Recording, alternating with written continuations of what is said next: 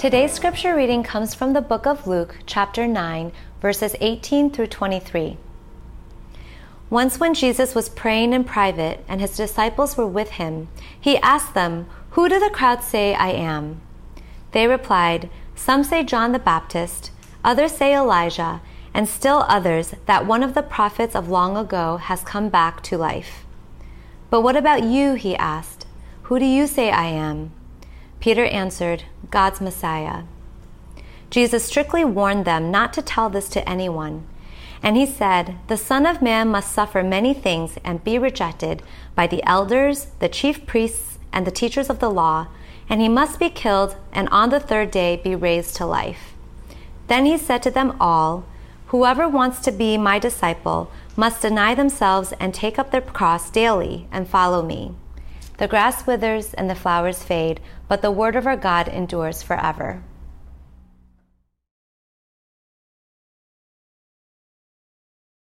Hey everyone, so glad that you can join us for worship today.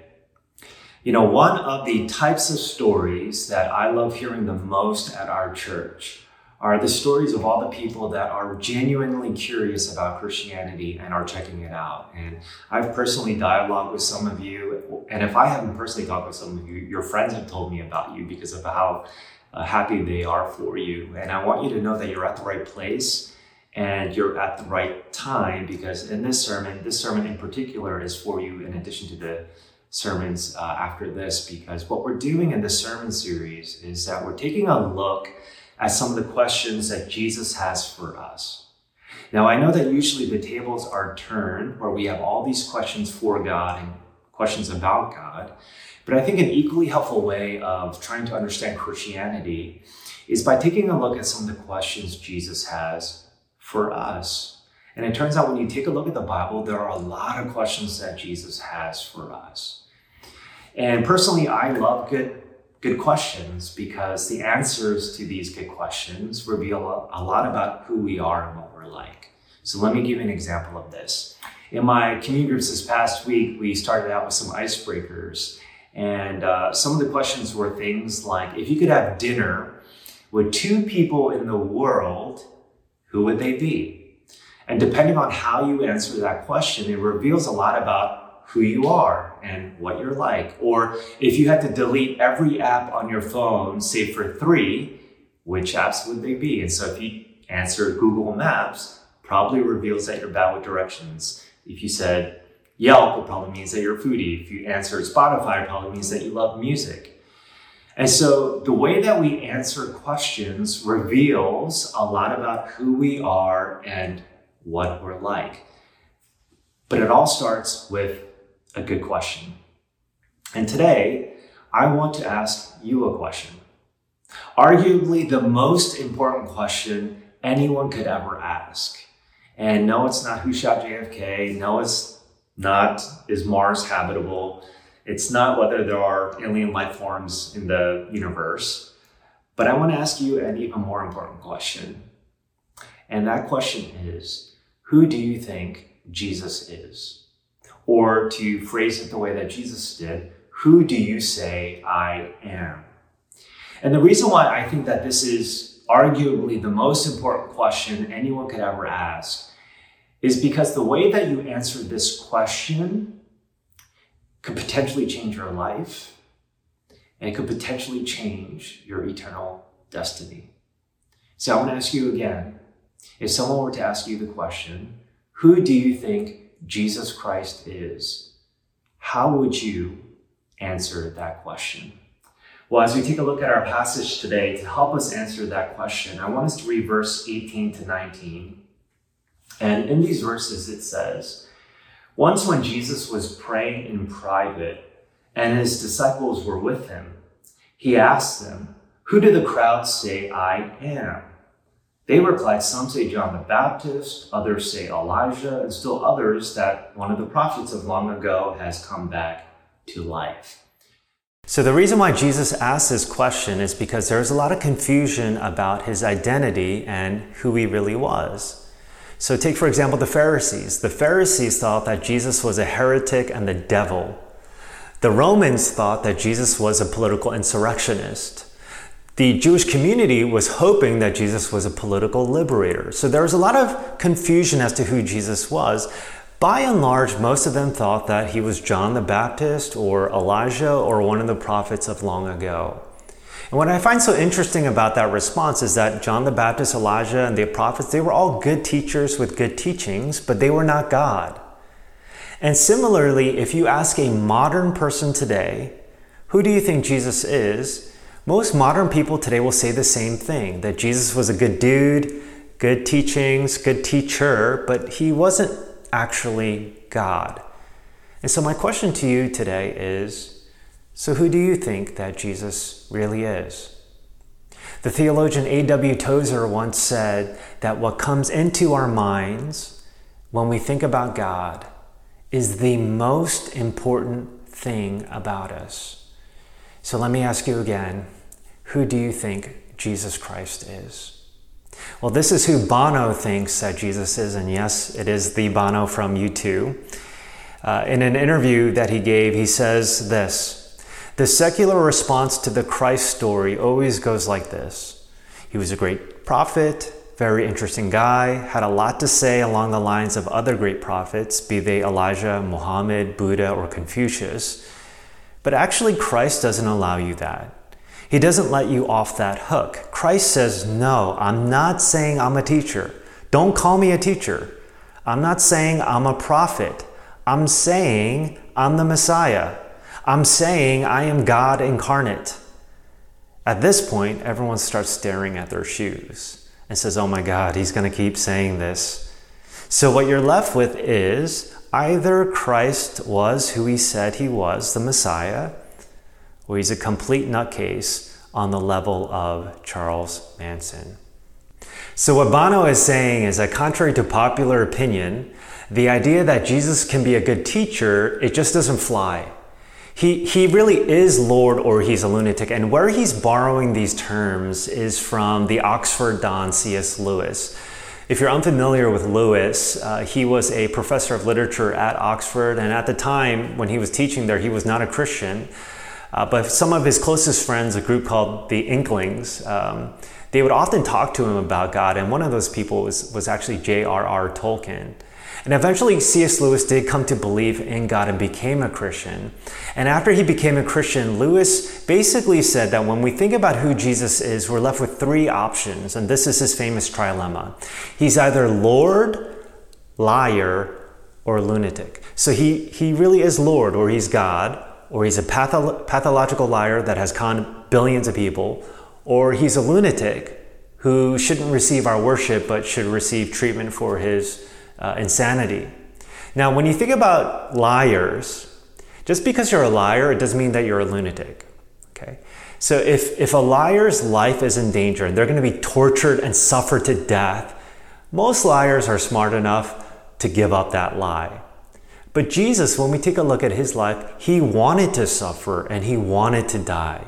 And so chances are that Jesus wasn't a liar. So what we're left with is now two options. He's either Lord, he really is God, or he really is a madman and raging lunatic. But we can't say that he's just a good guy and a good teacher because of the ramifications of his ministry and his life.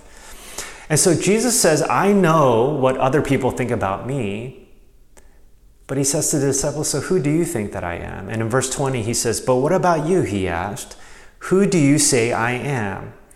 And Peter answered, God's Messiah. And the word Messiah basically means the king to end all kings. In other words, he's the King of Kings. He is God himself. So Peter is making this profession of faith as to who Jesus really is, that he really is God. But what's so interesting is that after Peter makes this profession of faith, this is what Jesus says in response in verse 22. And he said, The Son of Man must suffer many things and be rejected by the elders, the chief priests, and the teachers of the law, and he must be killed and on the third day be raised to life. So, in these verses, Jesus ironically says that he must suffer and that he must be killed. Now, what kind of person, let alone a king, wants to suffer, wants to be murdered? Either they're really a weird kind of king, or they are, they are a madman and a lunatic. So let me try to explain to you from a Christian perspective why Jesus wants to suffer and why he's glad to die by explaining to you the shopping cart theory. Now, I don't know if you've heard the shopping cart theory before, but about four months ago, it took Twitter by storm. And the theory goes like this uh, We've all pushed a shopping cart before at Target or some other retail store. And after we push it, the right thing to do is to return the shopping cart to where it belongs. Outside of dire emergencies, there are no situations where we should not return the shopping cart to where it belongs. And so it's the objectively the right thing to do. But it's not only the right thing to do, it's a very easy thing to do. It doesn't really inconvenience us at all. But here's the thing even though it's the right thing to do, there are no rewards for returning a shopping cart. No one's going to give you a present, no one's going to give you money. Uh, so you really have to do it out of the goodness of your own heart. Furthermore, there are not only no rewards, but there are no repercussions. So if you don't return the shopping cart to where it belongs, no one's going to yell at you. There's no punishments. There's there really are no fines. You really again have to do it out of the goodness of your own heart. And so the shopping cart theory, according to whoever made it up, basically is a very good litmus test for who belongs in the morally good category and who belongs in the morally not so good category. And study after study shows that, you know, when someone is watching us or there's a camera uh, or there are repercussions and rewards, we're more obliged to, we feel more obliged to do the right thing. But when those factors are eliminated, we don't really feel obliged or obligated to do those things. And so, again, the shopping cart theory becomes a good litmus test for who belongs in the morally good category or the not so good category. And yet, if I'm very honest, at least with myself, I don't know about you, but there are many occasions where I have not returned the shopping cart to where it belongs. Now, why is that? Well, let me give you a metaphor uh, with the shopping cart once again. From a Christian perspective, the reason for that is because our hearts uh, tend to go astray. So, I don't know if you've ever pushed a shopping cart before with one bad wheel. It's the worst because no matter how, how hard you try to push it straight, it keeps wanting to go astray. And what the Bible would say is that we are that shopping cart and our hearts are like that one bad wheel. Even though we want to push it straight, there's a tendency for it to go astray. Now, over millennia, different philosophers and thinkers have tried to try to uh, understand uh, rationally and logically and, and, and, explain why our hearts tend to go like you know this way. Uh, the late Christopher Hitchens, for example, in his book God is Not Great, he uh, talked about morality from a scientific perspective. And he said that the reason why we tend to be immoral is because we're not evolved enough and the prefrontal lobes of our brains are not developed enough. That's why we act immorally or sort of Neanderthalish rather than morally the way that we ought to. But from a Christian perspective, the reason why we act this way, our hearts are sort of like that one bad wheel, isn't so much from a scientific perspective, but a spiritual perspective. And the reason why we act this way is because of something called sin. Now, even if you don't believe or really understand the concept of sin, you do understand the concept of right and wrong, do you not? You understand that returning a shopping cart is the right thing to do, uh, and not returning it is the wrong thing to do. So we understand these concepts of right and wrong. The question is, where did you get this understanding of right and wrong? Where did that moral compass exactly come from? This is what Peter Kreeft, a philosopher at Boston College, says. Kreeft says, What are moral laws? Unlike the laws of physics or mathematics, which tell us what is, the laws of morality tell us what ought to be. But like physical laws, they direct and order something, and that something is right human behavior. But since morality doesn't exist physically, there are no moral or immoral atoms or cells or genes. The very existence of morality proves the existence of something beyond nature and beyond man. Just as a design suggests a designer, moral commands suggest a moral commander. Moral laws must come from a moral lawgiver. Well, that sounds pretty much like what we know as God. Whenever you appeal to morality, you are appealing to God, whether you know it or not. You're talking about something religious, even if you think you're an atheist. So, what Kreeft is saying is that we all have a moral compass innate within us. And the reason why we have that is because we've been made in the image of a moral God. Now, the problem is our moral compass is very uncalibrated and we tend to do immoral things. Now, in other religions, they would say that's okay as long as you do more good things than bad things, you'll get paradise, you won't be reincarnated to a rat, you'll get nirvana, you'll get, you know, whatever. But in Christianity, that's not the way that it works. It's not about doing more good things than bad things. In Christianity, we either have to get a 100% on the moral exam or we fail. Those are it. There is no, God does not grade on a curve. And the problem that poses for us is that I don't know about you, but I haven't lived a moral life. I would fail that exam. And I'm assuming you would as well. But the good news of Christianity is this, and this is what the gospel is rather than failing us or canceling us, Jesus is canceled on our behalf. So it's as though he lived our life, and what he gives to us is that 100% on the moral exam, as if we had lived his life. And that's why Jesus had to come. That's why he had to suffer. That's why he had to die, to die in our place. And what we get instead is forgiveness and new life. You know, I find it very interesting that the way that Jesus asks the question, uh, who do, the way that Jesus asks the question is, who do people say I am? And that phrase, I am, is very significant in the Bible because that phrase is pervasive and reverberates throughout scripture. So when Moses has the encounter with the burning bush on Mount Sinai and he meets with God, he says to God, Who are you? And what does God say? I am that I am. And when we fast forward to the pages of the New Testament, Jesus also has seven famous I am statements. I am the bread of life. I am the door. I am the resurrection and the life. I am the way, the truth, and the life. And so when Jesus is also making those I am statements, he's basically saying, I am God in the flesh. And so when Jesus asks the question, Who do you say I am? what he's alluding to is the fact that he is the great I am. The great I am who has come to die in our place. And you know why that is so, so, so significant? We would never know how much God loves us until we knew what he was willing to give up for us. If you talk to any Mormon or any Muslim, how do, you, how do they really know their God loves them? They may have created them, but it doesn't necessarily mean that they love them. We only know how much people really love us based upon what they're willing to give up for us, what they're willing to sacrifice for us. And in Christianity, God gives up his own life for us out of his own love for us. Now, if you're not religious at all, what you, what you give your life to might be work. But you know what? Even though you sacrifice your life for your work, your time, maybe you even sacrifice your family to be with your work as your functional mistress, do you not know that your work will never die for you?